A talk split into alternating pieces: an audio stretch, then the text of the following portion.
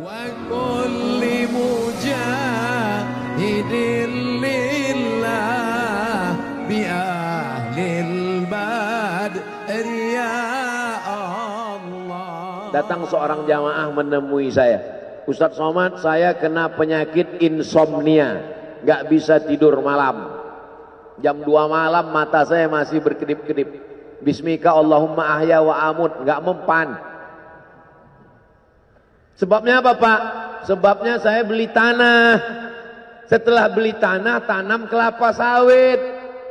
Dipupuk, dijaga. Tiga tahun berbuah. Pas mau dipanen, sudah dipanen orang duluan. Ternyata tanahnya bermasalah.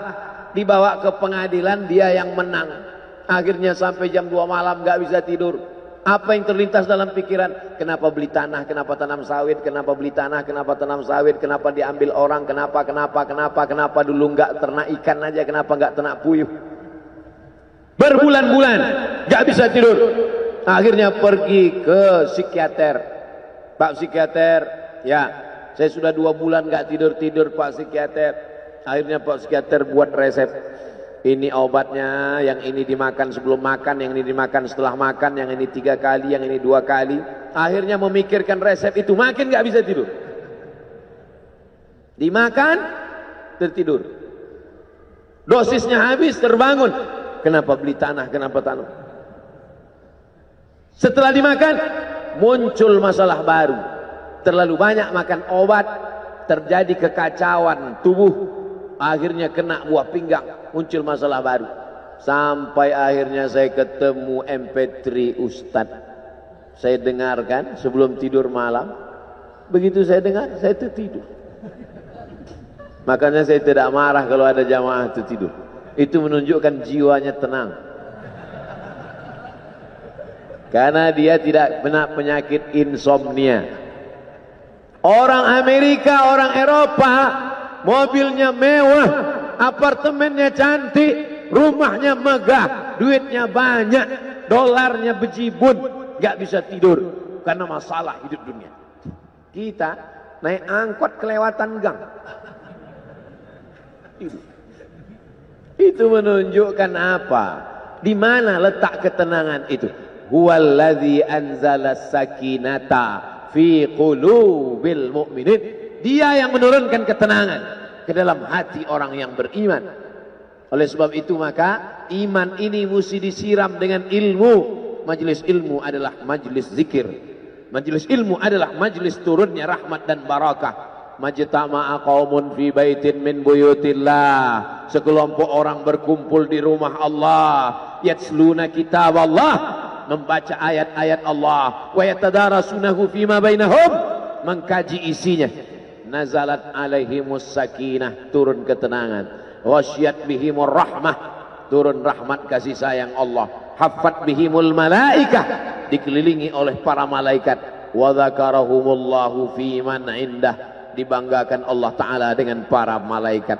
Tadi malam ketemu dengan murid dari Syekh Muhammad Yasin bin Isa Al-Fadani di Zawiyah Raudah. Ketemu cium tangan, barokah, zikir, solawat, tenang jiwa. Lalu kemudian subuh ini ketemu dengan Abah Raud, ketemu dengan para penghafal Quran, ketemu dengan santri-santri, tenang jiwa. Tidak ada yang menenangkan jiwa ini selain daripada majlis zikir, majlis ilmu. Betapa meruginya ayam-ayam mati di lumbung padi. Benih tidak disiram, mati.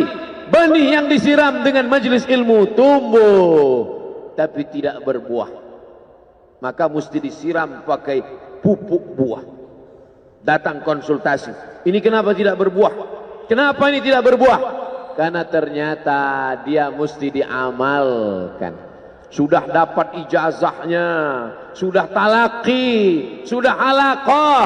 Kenapa enggak berbuah? Belum diamalkan. Paksa-paksakan diri sebelum tidur malam wudhu dulu, sholat witir. Paksa-paksakan diri bangun malam, tahajud. Paksa-paksakan diri siang, sholat qabliyah, sholat ba'diyah. Paksa-paksakan diri pagi, sholat duha. Paksa-paksakan diri. Sholat subuh berjamaah. Barulah dia berbuah. Kalau dia tidak berbuah, dia hanya sekedar pokok kayu yang hanya membuat sampah saja. Tapi paling tidak tempat orang bernaung di bawah ketika panas. Tapi manfaatnya tidak sesuai karena yang ditunggu itu buahnya.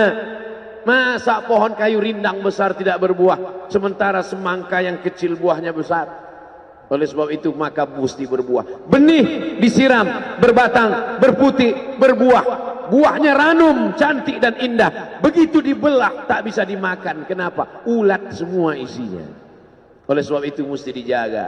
Benihnya disiram apa yang bisa menjaga ini diprotek dia kenapa apel tidak dimakan ulat bukan karena ulat tidak sanggup beli apel tapi karena disemprot pestisida ulat tahu ini ada pestisidanya maka dia tidak makan kita nggak tahu dimakan ikan asin tidak dikerubungi lalat tidak ada satupun lalat yang hinggap di ikan asin. Kenapa? Karena lalat tahu ikan asinnya pakai formalin. Manusia nggak tahu. Pintar mana manusia dari lalat? Jangan jawab. Akhirnya orang makan. Menumpuklah pestisida dan formalin dalam darah. Apa namanya? C-A-N-C-E-R. Cancer karena dia tidak larut dalam tubuh. Yang lain-lain larut, makanan-makanan larut menjadi energi, menjadi sampah dibuang menjadi kotoran. Sama seperti daun kalau jatuh ke tanah larut menjadi pupuk, tapi plastik tidak larut, maka plastik sampah bertebaran. Oleh sebab itu maka ini mesti dijaga. Apa yang bisa menjaga buah apel supaya tidak berulat?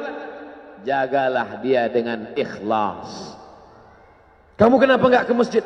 Saya kalau ke masjid riak, maka saya enggak ke masjid biar ikhlas. Tarkul amal li ajlin nas riak. Kata Imam Fudail bin Iyad, tarkul amal li ajlin nas riak. Tidak jadi beramal karena takut dipuji orang riak. Wal amal li ajlihim syirik. Beramal karena ingin dipuji orang syirik. Kenapa kenapa kamu enggak pakai sorban?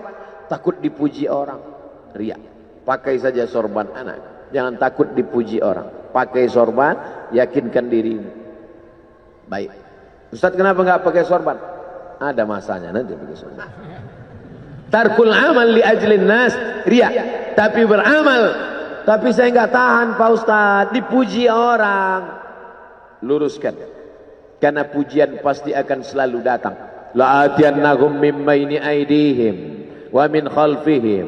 Wa an aymanihim wa an syama'ilihim datang dari depan dari belakang dari kanan dari kiri dari dalam alladhi yuwaswisu fi sudur dari dalam dari depan dari belakang dari kanan dari kiri dari dalam dari dua aspek. Minal jinnati wan nas.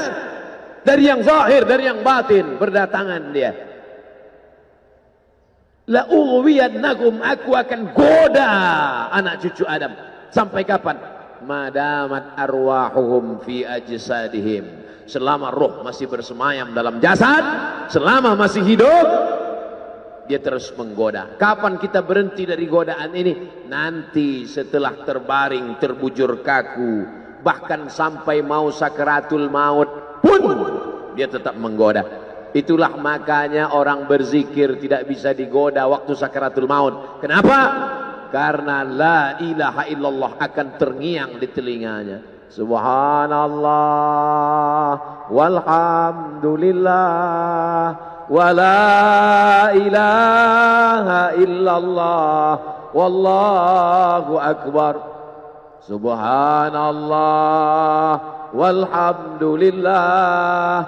Wa la ilaha illallah. Wallahu akbar. Kalau itu diucapkan sekali, sepuluh kali, seratus kali, seribu kali, terngiang dia di telinga kita. Bahkan ketika kita mau tidur malam pun terngiang dia. Bahkan ketika kita mengigau di tengah malam pun itu yang terngiang. Maka saat mau sakaratul maut pun itu juga yang akan datang. Apa yang kau ucapkan, apa yang kau dengar, apa yang kau pikirkan, apa yang kau renungkan, itu yang akan datang waktu sakaratul maut. Seorang bapak sudah diponis dokter, panggil istrinya, panggil anaknya, bawa ini ke rumah, nunggu malaikat maut datang. Sudah nggak ada obat. Bapak sudah koma, nggak sadar-sadar di rumah sakit. Kalau tetap dipertahankan di ruang ICU, hanya ngabiskan uang saja. Dokter kasihan dengan keluarga. Bawa ini pulang. Karena kalau dibawa pulang pasti mati. Begitu mau dibawa pulang, matanya terbuka. Sadar dia. Sadar. Ketemu sama saya, saya tanya. Apa yang membuat bapak sadar? Waktu saya sedang koma itu datang Abdul Somad. Terus apa kata Abdul Somad itu? Nanya kapan tablik akbar? Akhirnya saya terbangun. Kapan tablik akbar? Saya terbangun, saya pulang ke rumah, saya kumpulkan panitia buat tablik akbar. Datang. Saya heran. Kok bisa saya yang datang waktu itu? Saya mencoba menganalisa. Kenapa waktu dia koma itu saya datang? Saya tanya, Bapak kalau di rumah ada nonton YouTube? Ada. YouTube siapa? Abdul Somad. Oh. Dari rumah ke tempat kerja dengar MP3 radio enggak radio Pak Ustaz, MP3, suara iya. Suara siapa? Ceramah Abdul Somad. Baru saya connect. Ternyata apa yang sering didengar, apa yang sering ditonton, apa yang sering dipikirkan, itulah yang akan datang ketika kita kok Hati-hati yang suka sinetron Korea. Hati-hati yang suka Bollywood. Itu yang akan datang nanti waktu kau koma. Saudara yang dimulai. Saya tidak nakut-nakuti cerita aja. Tapi yang ketiga. Subhanallah eh bukan subhanallah. Astaghfirullahalazim. Astaghfirullahalazim. Astaghfirullahalazim. Astaghfirullahalazim. Astaghfirullahalazim. Astaghfirullahalazim. Astaghfirullahalazim. أستغفر الله العظيم أستغفر الله العظيم أستغفر الله العظيم أستغفر الله العظيم أستغفر الله العظيم أستغفر الله العظيم أستغفر الله العظيم أستغفر الله العظيم. Astaghfirullahalazim. Astaghfirullahalazim. Astaghfirullahalazim. Astaghfirullahalazim. Astaghfirullahalazim. Mudah-mudahan saat kita akan sakratul maut Itulah yang akan datang ke telinga. Waktu saya melantunkan Astaghfirullahalazim dengan irama itu Siapa yang terbayang tadi?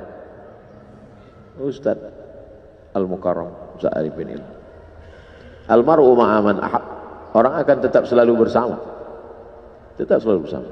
Itulah lantunan pertama yang saya dengar pertama kali di Pekanbaru di halaman sekolah polisi SPN Pekanbaru. Sekarang sekolah polisi itu sudah jadi kantor Kapolda karena pindah. Setiap saya lewat di situ kenangan. Di sinilah pertama kali dan itulah lagu itulah sampai hari. Maka kalau saya itu saya lantunkan, saya ingat orangnya, saya terbayang wajahnya, itu. Betul kata Nabi. Almar'u ma'aman ahab. Orang tidak akan pernah. Saya kalau diundang untuk ceramah kemarin berpikir dua tiga kali.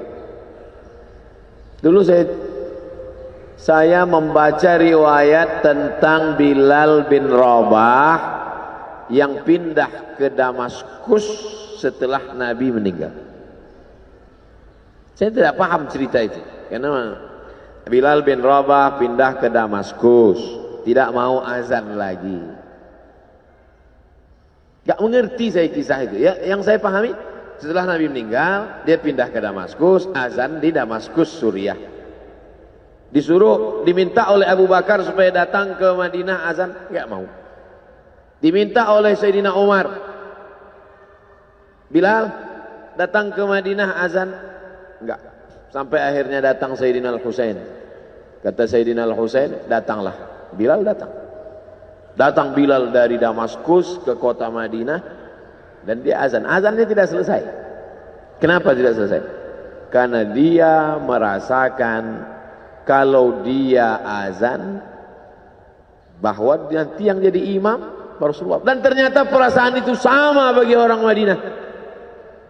Orang Madinah mendengar suara itu dulu. Dulu lama sekali. Dulu 3-5 tahun yang lalu. Dan kalau sudah suara itu terdengar pasti nanti imamnya adalah Rasulullah. Ramai mereka datang. Ramai mereka datang. Luar biasa ini azan kata mereka. Karena kalau sudah azan ini yang pasti nanti imamnya. Almarhumah mana? Al-Fatihah. Auzubillahi minasyaitonirrajim. Bismillahirrahmanirrahim. Alhamdulillah rabbil alamin. Arrahmanirrahim. Malik yaumiddin. Iyyaka na'budu wa iyyaka nasta'in. Ihdinas siratal mustaqim, siratal ladzina an'amta 'alaihim wal maghdubi 'alaihim waladdallin. Amin.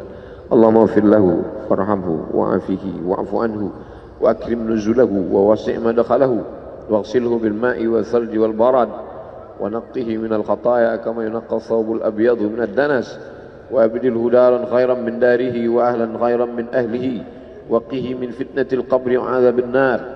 اللهم لا تحرمنا أجره ولا تفتنا بعده واغفر لنا وله ولإخواننا الذين سبقونا بالإيمان ولا تجعل في قلوبنا غلا للذين آمنوا. ربنا إنك رؤوف رحيم.